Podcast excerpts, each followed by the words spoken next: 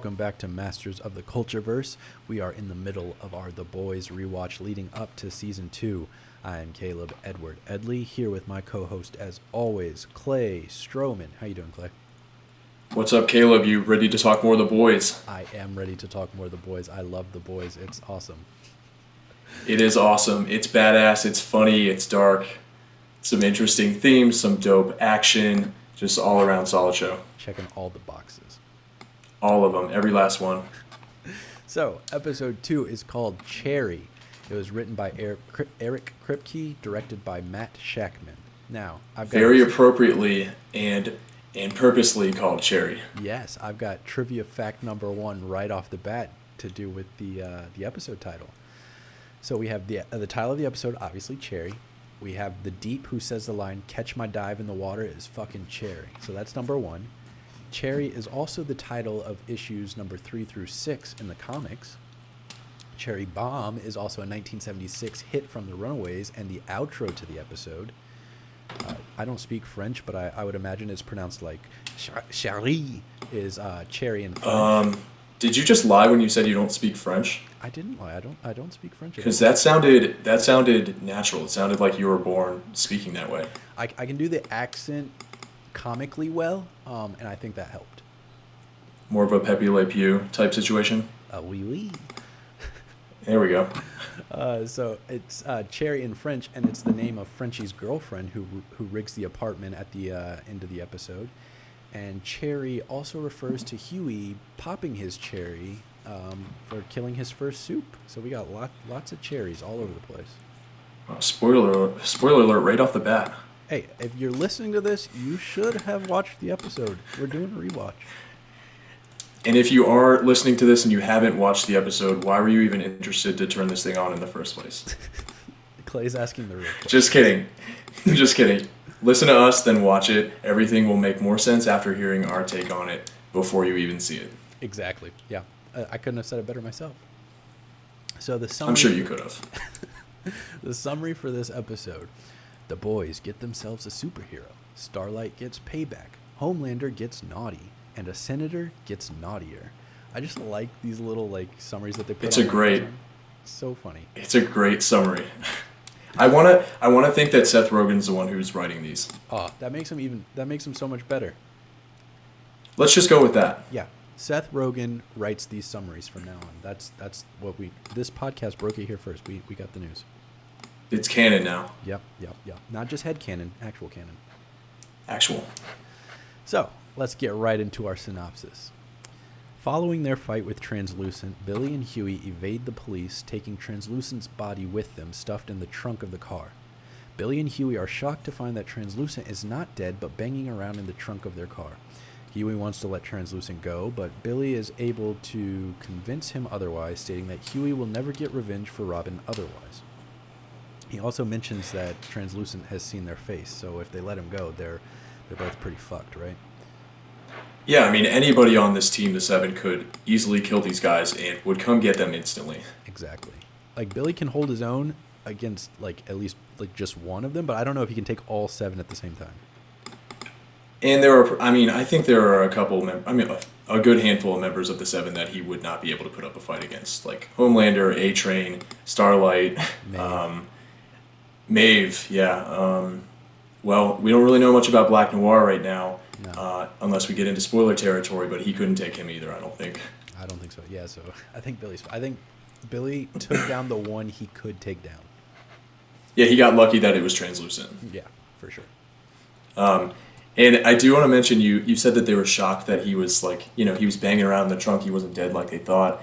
Um, shocked is an interesting way to put it because their emotions were both totally different when they heard those, you know, those noises, those thuds in the trunk. Um, Billy was more like, "Oh, damn it! Now we have another problem to deal with," and um, Hughie was just. He was just relieved. He was like, "Oh, thank God! Like, let's let him out. Holy Right, crap! right. Like, thank God he's alive." The sense of relief that washed over him was just right, right. And obviously, these are two very different guys, so their reactions were like complete opposite. exactly. So Billy takes Hughie to see Frenchie, who questions why Billy has come to see him, given that he owes him forty thousand dollars. Billy shows Translucent to Frenchie, who worries that Homelander could be on his way. What do you think that forty thousand dollars is for? I mean, I know it's not important, but I'm just curious. So Frenchie, Frenchie's like a gun runner. He's, um, you know, he's like an inventor a little bit. He's very much into like weapons and things like that. So I'm assuming it has something to do with like some weapons that Billy borrowed or something and maybe destroyed or C4 or something like that. probably it's it's hard to say. Like they're probably not going to get into it. Yeah, definitely Um, not. but it, just it's got it's got to be some like you know some vigilante shit. sure. So, A Train visits a camp. God, I forgot, forgot about this part. Sorry. A Train. This is a great this is a great scene. It is so funny. So like the cringe funny. Yep. A Train visits a cancer stricken teen boy in the hospital, which is fed onto Facebook via live stream. The boy is unhappy because he asked to meet Translucent, not A Train. A Train boasts that he's the fastest man in the world, leaving no impression on the boy. And so uh, we at Seven Tower, Madelyn and Ashley, the publicist, discuss Translucent's location. Ashley says that she does not know his location and he hasn't triggered any of the motion sensors in the building. But backing up a little bit, like Yeah, we got to back up. they're like they're like uh, this is why he doesn't go off script right because he just Right. fucks it all up the kid and the cancer kid is hilarious. So he's he's like, okay, this isn't translucent. I asked for translucent. That was literally my only wish. my And dying and then H, right, that was my only dying wish. I just wanted to meet my hero, translucent. Right. And then A Train, of course, being you know the douche that he is, he's trying to he's trying to still like kind of make it work and be like, well, buddy, like I don't know if you you know much about me, but I'm the fastest man alive. Like, you know, I can teach you to run just as fast as me. And the kid has a great line. He says, "You'll teach me to outrun cancer." yes that line is so funny the kid earned that's all his money with that line right there Right, right, and that's when Madelyn and and whoever, um, I guess the agent, are watching it, and they're like, "Okay, we got to keep this guy on a script. Like, this is why we can't just let him talk." right exactly oh my gosh that's a great scene And it's it, and it's like it's a cringy scene, but like you love to see A Train being in a situation like that where he's just like, I don't know, it it just like exposes him for kind of the douche that he is a little yeah bit. the douche the fraud the like um, Yep. Not very aware of anything that's not having to do with him Yeah, this guy's not a great dude in general. He's just like lame. All right. So Starlight introduces herself to Black Noir, but he walks on without interacting. Ashley asks how she is settling in and tells her that she is being sent on her first patrol. Starlight says that she prefers to do her own investigations and is shocked to find that the Deep is also on patrol with her. Because of course. Translucent was supposed to go on patrol with the Deep, but since they can't find him, they, they threw Starlight in there. Yep, yep. Um, and it, this is another one of the scenes where the uh, the what's the agent's name? Is that Ashley? Ashley, yeah. Okay, this is another one of those scenes where Starlight says something like earnest and and like uh, commendable, and Ashley just responds with, "And that's why we love you." Right, right. Every single time, like you know, normally normally I patrol on my own, and that's why we love you. But But we got um, yeah, exactly. right, It's like her deflection line. He's like, yes, and that's why we love you. But we're gonna do it like right. It's like it's just like so fake. All of it's just so fake. Oh yeah, um, she's a publicist, right? Isn't that their job? Yep. Put spin fake Yep. fake people out. Yep, yep. And try to try to get people to um, act in a certain way within this company. Like Starlight's the only one who isn't already like of the personality to buy into this stuff, so she's got to be pushed a little bit by this agent. Exactly. Now, after covering the walls and ceiling with foil, Frenchie, Billy, and Hughie trap Translucent in le- an electrified cage in the basement of a boarded up restaurant. Frenchie is annoyed that Billy has burdened him with his problem. He says that Translucent's skin is impenetrable, making him hard to kill. Hughie is shocked to hear that they're thinking of killing Translucent, which I don't know why he's so shocked. Well, he's just still this. He's just still this guy who's way out of his depth, right? Right. He he's still holding out hope that okay, we're keeping him prisoner. He's just still holding out hope that maybe he can convince these guys not to kill uh, Translucent because he's just not. He's not about it. He's never been here before. He doesn't know how this stuff works. You know, he doesn't even know these guys that he's with at this point. sure. Do you hear that dog? I do. Is that you? No. Okay. So, fun fact for all the viewers, listeners. Um, my neighbors, they just put their dog on the balcony and close the door, and he just sits out there and barks. It's kind of fun. He's not happy. It's kind of. He's definitely not happy. Yeah. For good reason. well, at least he's at least he's uh, you know made a feature on our podcast here. There we go. I, I'm gonna learn his name, and we're gonna give him a true shout out later. But as of right now, he's just my neighbor's dog. I mean, we can give him a name. What do you? What do you What do you think? He you think he's male or female? I said he. I think he's a male. Okay, so um, I don't know. I judging by his bark, he seems kind of like a um. I can see him as like a Fred. A Fred. All right. We're, Yeah. We're gonna call him Fred. Depending on breed, he might be a Freddy. Uh, oh. Freddy. I think he's a Freddy. I'll send you a picture later. Okay, TBD. We'll decide. We'll decide if it's Fred or Freddy. We'll let you know on the next podcast. Tune in. All right. So. Uh, Bombs dropping bombshells here. Yeah. Homelander questions Madelyn as to whether she has located Translucent, offering to search for him himself. Stillwell says that that is not necessary. Madelyn asks whether Homelander heard about the mayor of Baltimore, questioning whether he had anything to do with the incident. Homelander says that he heard the mayor blackmailed her, and Homelander wonders how the mayor even knew about Compound V, but Madelyn tells him to keep quiet. And by the way, in the scene where Madelyn was talking to uh, the mayor, uh, it's kind. I don't know. I don't know if it's easy to miss or not, but you can see Homelander casually fly by the window outside at one point. Did you pick up on that? Yeah, uh, I don't think we mentioned it, but yes, I do. I do remember seeing him like just real quick. Yeah, I don't know if I I don't know if I saw that the first time that I watched the show when it originally came out. So then the Homelander scene was maybe a little bit more surprising to me when he took the plane out of the sky. But on the second wa- on the second like viewing, I definitely just saw him casually go by the window. So obviously he was listening to that conversation. Yeah. Um, and based on what we see later in this episode, I was wondering if uh, I'll save it till when we get there. But you, did you have something else? you Yeah. Yeah, I think it's also worth noting that in this scene where um, Madelyn and Homelander are kind of chatting about, you know, the plane going down and things like that, um, Madelyn does mention that the Deep was investigating the the wreck. It was at the bottom of, um, I don't know, a harbor or something like that, and he found it, and he found two scorch marks on the engine the size of human eyes, essentially. Right. Um, so there's so there's some um, there's some like evidence there that that that the Deep has kind of found, um, and and now Homelander knows that the Deep you know found something. right. And and es- essentially snitched on him. Right, essentially. You probably, I mean, Homelander's probably not the type of guy you want to snitch on. Fuck no. so, Hughie receives numerous missed calls from his father. When he returns the calls, his father expresses concerns about what happened at the AV store. Hughie's father asks him to come home. So, we just get a scene of Hughie's dad being worried. Um, we see that, I mean, Hughie has somebody in his life that cares about him enough to check up on him. I, I think that's Yeah, I mean, his dad's a good guy, and he Yeah. loves him a lot. I think that's the gist of that. Just wants him to come home. right. What'd you say? Go ahead. Nothing. We can keep going. Homelander and the Deep meet at Seven Tower. During the meeting, Homelander questions why the Deep ran to Stillwell and revealed what he saw on the mayor's plane. Homelander uses the meeting as a pseudo threat, telling the Deep that the conversation should never happen again, to which the Deep fearfully, fearfully agrees. Now, this meeting is like so tense because we know that Homelander knows, and the Deep obviously kind of knows something's up because as soon as he walks in and sees nobody else is there, he's real nervous. He's like, oh, he's like, oh, I thought we called a meeting, so um, I'll, uh, I guess I'll just leave you to it. Right. And then Homeland, Homelander's just like, well, we're meeting now, aren't we?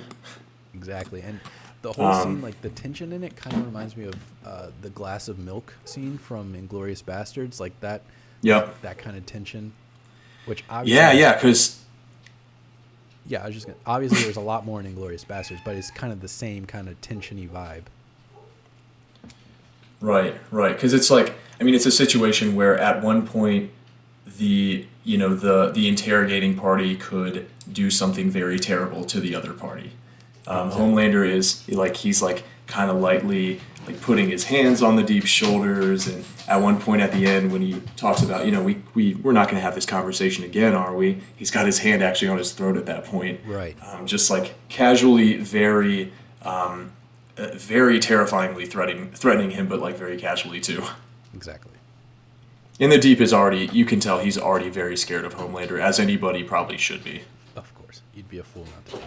And by the way, I do want to mention I do want to mention something about Anthony Starr, the guy that plays Homelander. Uh-huh. That dude absolutely kills this role. Like he he does such a good job of of capturing that like that like menace, but also that like charm that's there too. Right. Um, just to really like I didn't know anything about this actor until he was Homelander, and I think he absolutely killed it. Same. You know who he kind of reminds me of? Like Who's that? looks wise and the acting in this role in particular, but like Bradley Cooper from Wedding Crashers. I guess I can kind of see it.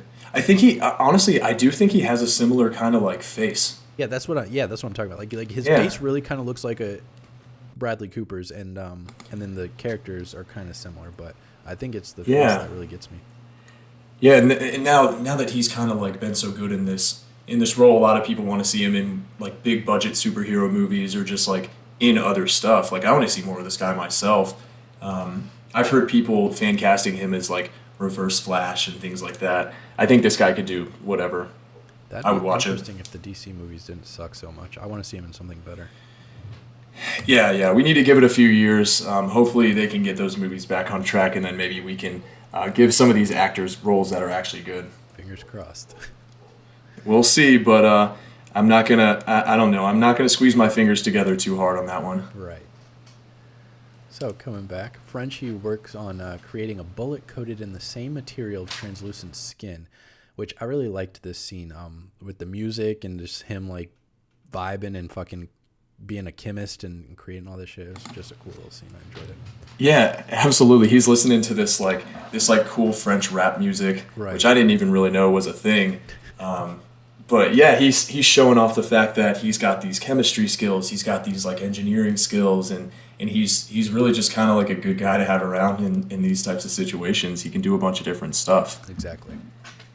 So he's making that bullet in the hopes that it will be enough to penetrate uh, translucent skin and kill him. So Billy fires the shot. However, it bounces off his skin, and Translucent laughs cheerfully, claiming that he's invincible and it is only a matter of time until the Seven come for him. Unnoticed, the bullet has damaged the foil shielding on the ceiling. So, we Which, by the way, we didn't really mention is to, to block like the GPS signal from their from the the seven satellites and things like that, the Exactly, bot so satellites. can't be tracked. Yeah, and this bullet ricochets like hell off this guy. Yeah, I was I was a little worried. Um, I mean, it was a good idea. Right, it was a good idea, right? It was a solid concept to try out, but um, it was yeah, it was it was definitely like an unstoppable force, immovable object type of situation, and and nothing gave. Not at all. Not not one inch. That foil. That's No. Yeah, the foil gave, but hey, that just uh, allows us to move the plot forward a little bit. There we go. At Seven Tower, due to the damaged foil, the team are able to find Translucent's locator within a 10 block area.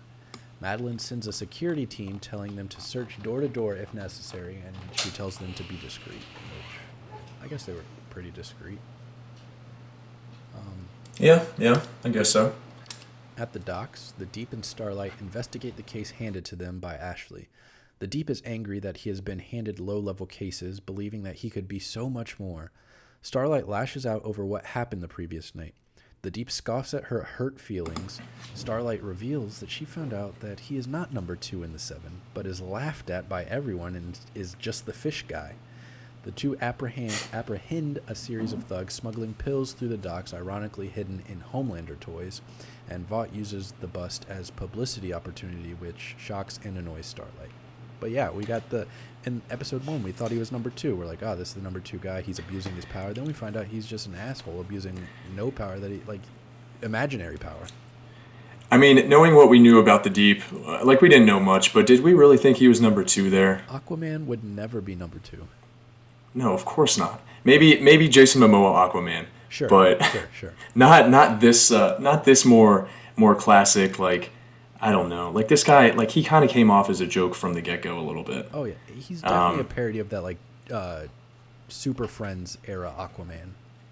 For sure. For sure. And they even spoiler alert there is even a dolphin involved later on. Yeah. Um, but but yeah, and this is where this is where um, Starlight basically tells the Deep, she's like, "Look, I realize I've been asking around about you. You're not number two. You're just the fish guy. And next time you fuck with me, basically, like I will burn your eyes out of your skull. Like I will kill you." Right. Yes. Um, and yeah, and it seems to kind of stick at that point for the Deep. yeah, he he realizes he fucked with the wrong person. Right. And then this is this scene is where we get his uh, "It was fucking cherry" line.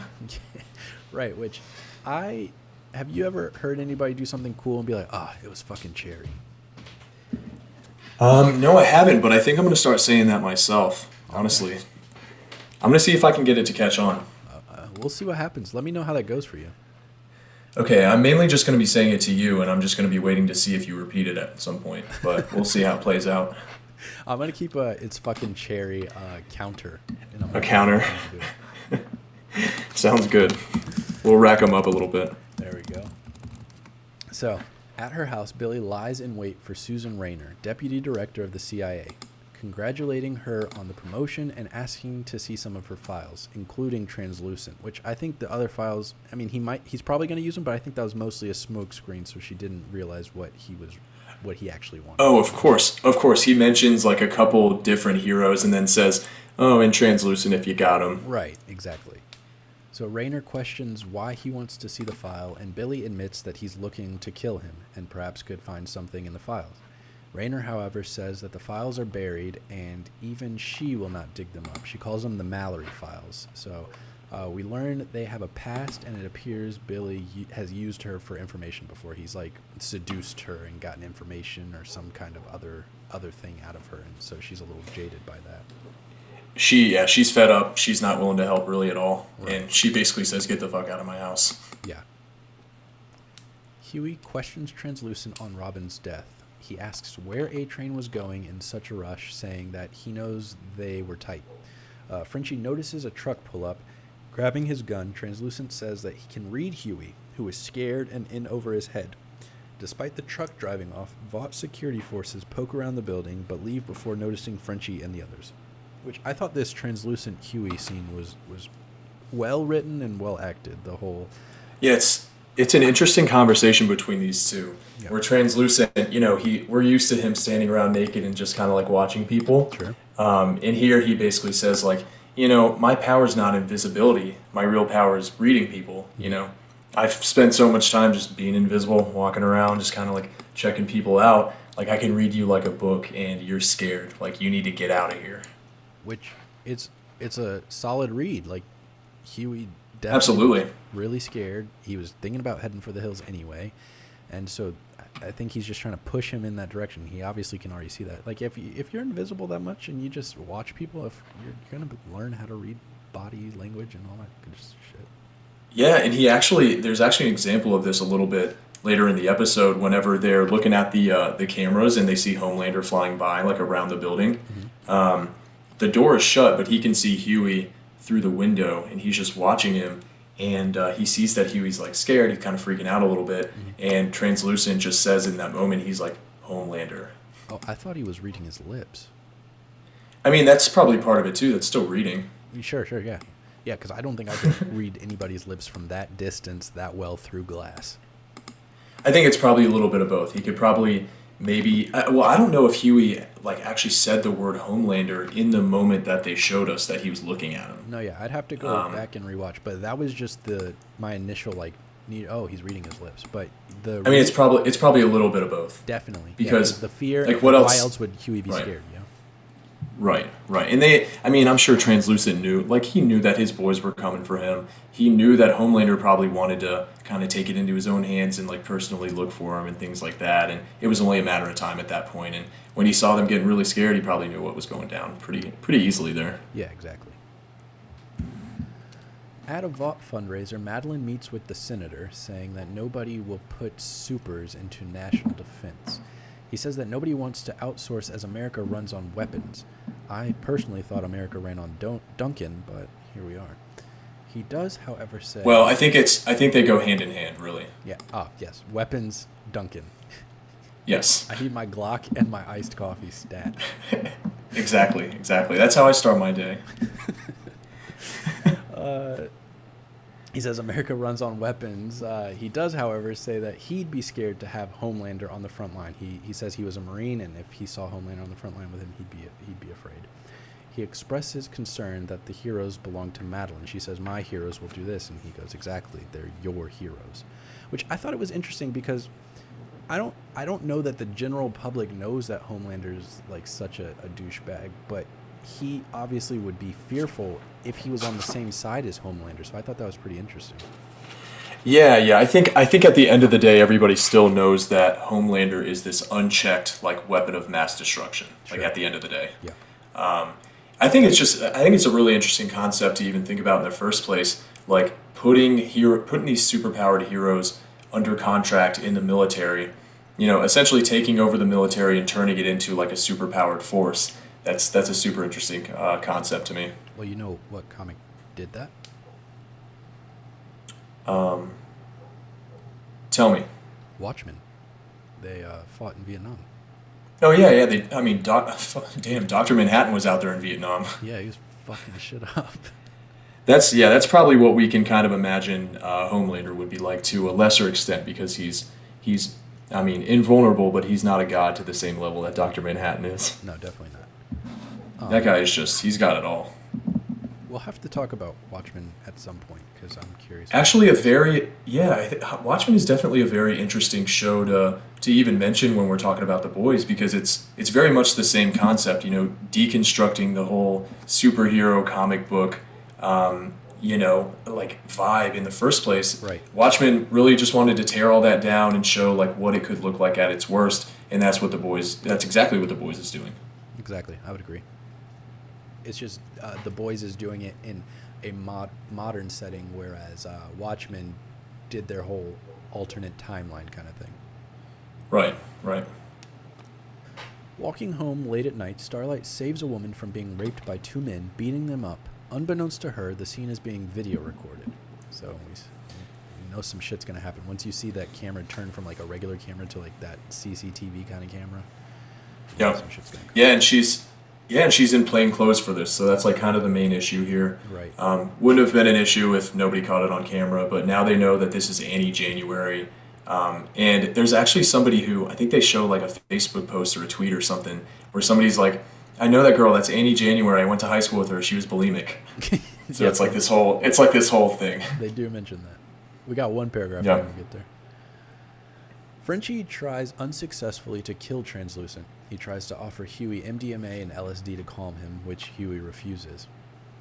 And then and then he pops it himself, which I thought was interesting. He's like, "Hey, you, you nerves," and then he's like, "Nothing." He's like, "All right, fuck it," and then he takes it. He just runs at a high level with that stuff. He's used to it. He really does, and I feel like he he popped some acid or something right before he started making that bullet. If I if I remember. I'm pretty sure he did. Yeah. I'm pretty sure he did. Frenchie reveals that he works in quite a few fields, but is a gun runner by trade. He says, uh, for the most part, he tries to figure out ways to kill supers. Meanwhile, the senator is tricked into having sex with shapeshifter Doppelganger, who takes advantage of him taking incriminating photos after shifting into a male. So we'll break these two things down. I really, uh, the only reason I want to break down the Frenchie scene is because I thought that monologue was really good and the the performance was like really good. Like What about whenever Hughie asked him like, "So what are you like a chemist or whatever?" Right, and then he goes on about what he is, and then Hughie asks him, like, about killing people, and he he goes on this story talking about this beautiful woman, the most beautiful girl he'd ever seen, and then he's he goes on, and you find out that was the first woman that he killed, but Right. because they make Um, it sound like at first like this is a, the woman he fell in love with or something, and, then you Mhm. find out later that that was his first kill, but the way he describes Yeah. her and, and the performance given, it was I, I just really enjoyed it. I thought it was really cool. Yeah, yeah, and this is this is a scene where like Hughie, he wants to. You can tell he's starting to think about okay, what are the ramifications of me maybe being involved in a murder here?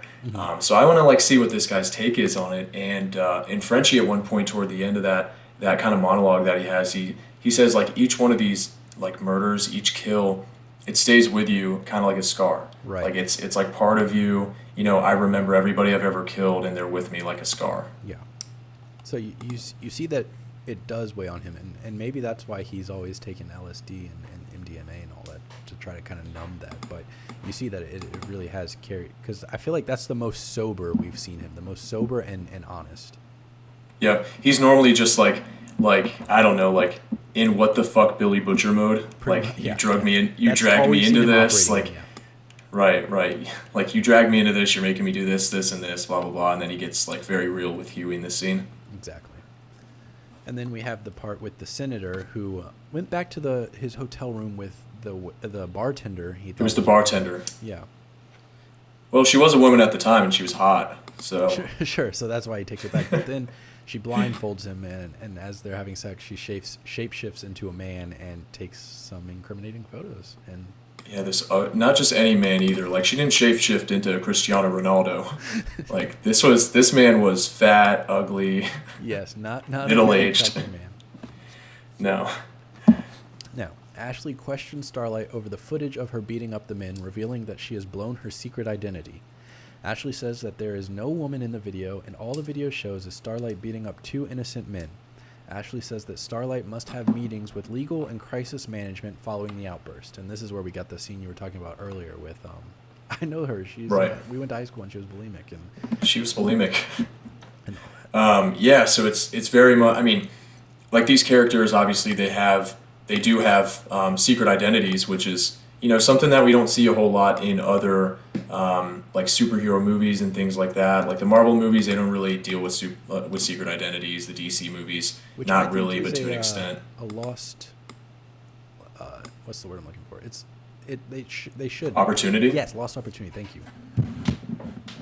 Yeah, yeah, because that's I mean that's one of the most interesting things about superheroes. Like they have these alter egos, and um, in the Marvel movies, like Spider Man was the only one who had one at the beginning, but and then he started telling you know people throughout the movies, and then it, obviously we know what happened at the end of uh, Far From Home. That's not you know the identity is not really a thing anymore. And to go down a little bit of a tangent here, I feel like most of yes, yes, yes to all that, and also the Marvel movies. I feel like the heroes they've gone with so far can operate without secret identities. Like Daredevil, he still has his in in that old that TV show that's no more. But Right. like Thor, he's like a god, so he doesn't really need. He's a god. He has no yeah. He has no need. Bruce Banner, he kind of just morphs into the Hulk. So we see that Captain America, he was in the army. Like, like the heroes they chose don't really have a need for it, and I don't know if they chose them because of that or if that just happened to to coincide. But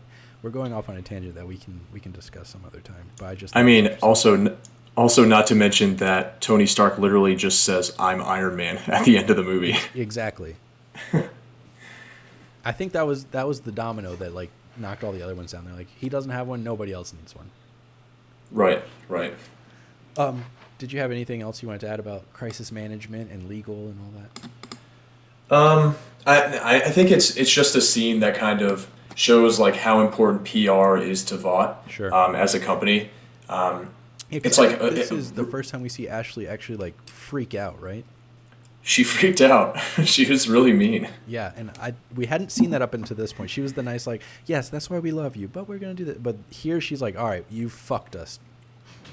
Yep, yep. Um, and it, yeah, it just shows how important PR is to this company. It's maybe their most. It's maybe the most important thing to them. Actually, keeping keeping the narrative what they want it to be. Exactly. That's how you keep the money coming in. Exactly. All right. So Stillwell meets with the senator, revealing two photographs from the previous night. Stillwell says that she knows he had sex with Doppelganger, and she plans to use the photographs to blackmail the senator about the national defense. And then we see that Stillwell isn't actually Stillwell, but is Doppelganger. That's how uh, he Yep. knows. That's how they prove it. yeah, exactly. Because he's, he's Um, trying to say, oh, they're doctored or whatever, but Right. He's like, I know for a fact that I was having sex with a woman. You know, she was a woman before the blindfold went on. exactly. So, um, so yeah, yeah. It's it's interesting to see to see Doppelganger kind of like reveal himself in that moment, and then Stillwell comes in all smug, like, yeah, you know, we gotcha. Exactly. Um, Homelander goes to Crime Analytics asking if they have found Translucent. He is concerned because Translucent has been missing for over 24 hours. Homelander expresses his wish to find Translucent himself, but Annika is concerned that he needs uh, that she needs, excuse me, Stillwell's approval. However, with a push from Homelander, she v- she reveals Translucent's last known position.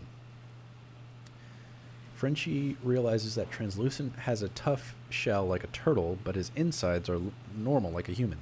So after rend- I cannot speak, Jesus Christ. After rendering him unconscious, Frenchie reveals that he has stuck a bomb in his rectum that can be triggered by remote detonator.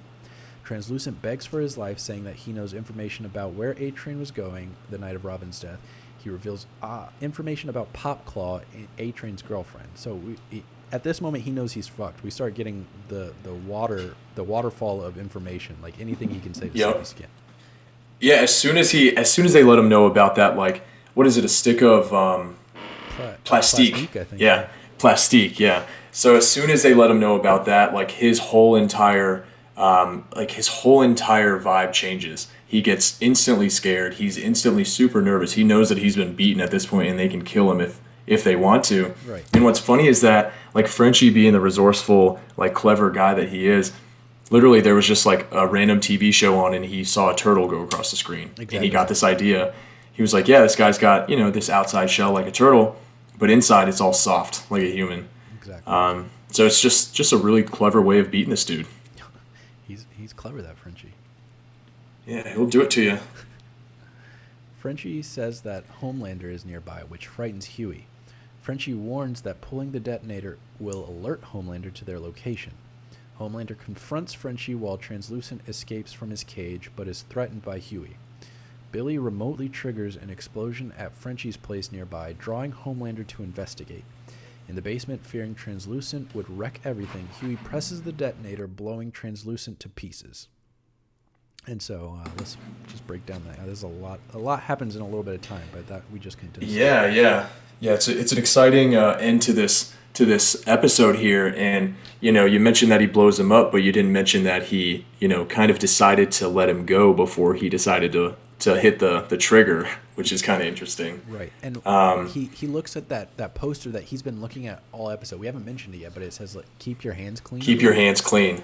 Yep. And, um, he looks at that right before he blows him up, and I guess at that moment he's deciding. Well, because it's a baby with spaghetti all over him, so it's like, "Keep your Spaghetti on it. but it the baby is dirty, so that's the the juxtaposition. Right. It's the baby is not only dirty; it kind of looks similar to how Hughie looks when he has translucent, like blood and guts all over him. exactly exactly. Like I'm sure that that's not just like coincidental. Oh, like yeah, not- not- tomato sauce, like like spaghetti sauce and stuff. Exactly. Um, Um, but yeah, no, very resourceful of Frenchie and, and Butcher getting uh, Cherie to uh, blow the bomb Yeah. at Frenchie's place to, to distract Homelander, and then they can really blow up uh, Translucent. Right, right. And then we get to see Homelander doing his like super cop thing. He goes up to Frenchie and he's like, "Can I see some ID? Like, what are you doing hanging out out here?" And Things Right. like that. And, and Frenchie's just kind of trying to like, like I don't know, gift a gab him a little bit, just trying to like talk him in circles, wasting time, things like that. Exactly. I did have Um, a, que- um, a question. Yeah. So, Billy and Frenchie don't discuss their plan with Hughie before they go out to the van because they kind of leave him, and he's like, "What are we doing?" And hmm we know that they're going to draw Homelander away because we, we see the com- the phone call and all that. But Hughie doesn't know that, and he still blows up Translucent. So he could have fucked them right then and there if um, Homelander was still there. Am, am I wrong on that? So, so I was kind of wondering about that myself. I didn't. I don't remember like seeing a moment where they told him specifically what they were going to be doing, Billy and Frenchie. Um, speaking to Hughie, so I, I think that you're right about that. I think that, I think that regardless of the consequences, Hughie kind of makes his decision in that situation. Right. And I'm I'm curious as to what pushes him to risk that to blow up because Translucent is a shithead, but he didn't kill Robin. So like what what was his Enos, I guess, to to actually do that and risk Homelander fucking them all up? Yeah, I, I think it's more. I think it's more. Okay, it's less of a logical decision on Hughie's part. I think it's more of a like character moment for him, like Sure. than anything. Okay. Um, because they have this conversation. Well, okay, so first of all, translucent. He escapes from the cage, right? He, Right. Um, Hughie had given him this glass of water Right. earlier in the episode. Uh, translucent pisses in it, dumps it on the circuitry for the the cage, and it opens up. You know, he's a smart guy too. I guess he's pretty resourceful himself. Oh yeah. Um, and as they're talking, basically, you know, Hughie's holding the trigger to the bomb, and um, Translucent's kind of pleading with him or like trying to persuade him to let him go for this reason and that reason. And Hughie, you know, being Hughie at this point, is like, okay, you know what? I, I can't kill this guy, right? Mm-hmm. Um, I, I guess I just kind of got to let him go. And then it's almost like something like, I don't know, something like snapped within Hughie. as he saw translucent like about to walk out the door Right. and he just decided in that moment like you know what i actually am gonna fight click boom Yeah, pretty much. Yeah. I'll buy it. Um, yeah it's it's just a it's an interesting you know he, he wanted to pop his sherry there There we go. Speaking, I've got trivia fact number two here. In the comics, Hughie Campbell's first super kill is Blarney Cock, a, a character. What a name. in the show. a However, hell of a name cool name. However, in the series, his first he first kills Translucent. Another difference: Blarney's death was an accident, but Translucent's death was intentional. So, there we go. Yeah, we might, even though their characters started off pretty differently, like we might see some overlap in personality between the comic and the show version, with Hughie making this like intentional decision to to cross the line at the end of this episode here. Right. Exactly. I'm excited because I, I can't remember what happens in uh, episode three, so I'm excited to get into that and see what happens. Yeah, I can't remember it either, so so we'll see. I mean, the show came out a while ago, right? Yeah, like I, I'm actually. Was this like a year ago? Quickly they they put season two out because it was a, it was a year ago that it came out. So, so I was actually looking. You know, I was I was looking up some different details about the show and the production and things like that earlier today, and um, I came across something that basically said that they had already finished filming season two like a long time ago. So it only took them five months to film season one, which is like very quick. Um, and then I think they just got right into season two after that and just started started filming. So that's awesome. um, they've just been working on it this whole time, I guess. I like that. Whereas Westworld, I have to wait two years. I like just waiting another one year for um, more of the boys. So. Right, right. With Westworld, you have to wait two years for a show that's going to have you just like sitting there confused. With this one, with this one, they bang these episodes out quick in terms of filming. They just give it to us quick, and it's a more fun show. So all around, it's it's a more streamlined uh, experience there. Well, there you go. It's got the clay stamp of approval. Yeah, it's got it. Awesome. Well, thank you guys for joining us on episode two of our The Boys Rewatch. This is Masters of the Cultureverse. Make sure you follow us on Instagram at masters.cultureverse, and we'll see you later with episode three. Get some. See you guys later. All right, y'all. Remember to come back and tune in for episode three. I think this episode was fucking cherry. I think so too. See, what did I tell you? I already got you saying it. Big addition, I can go.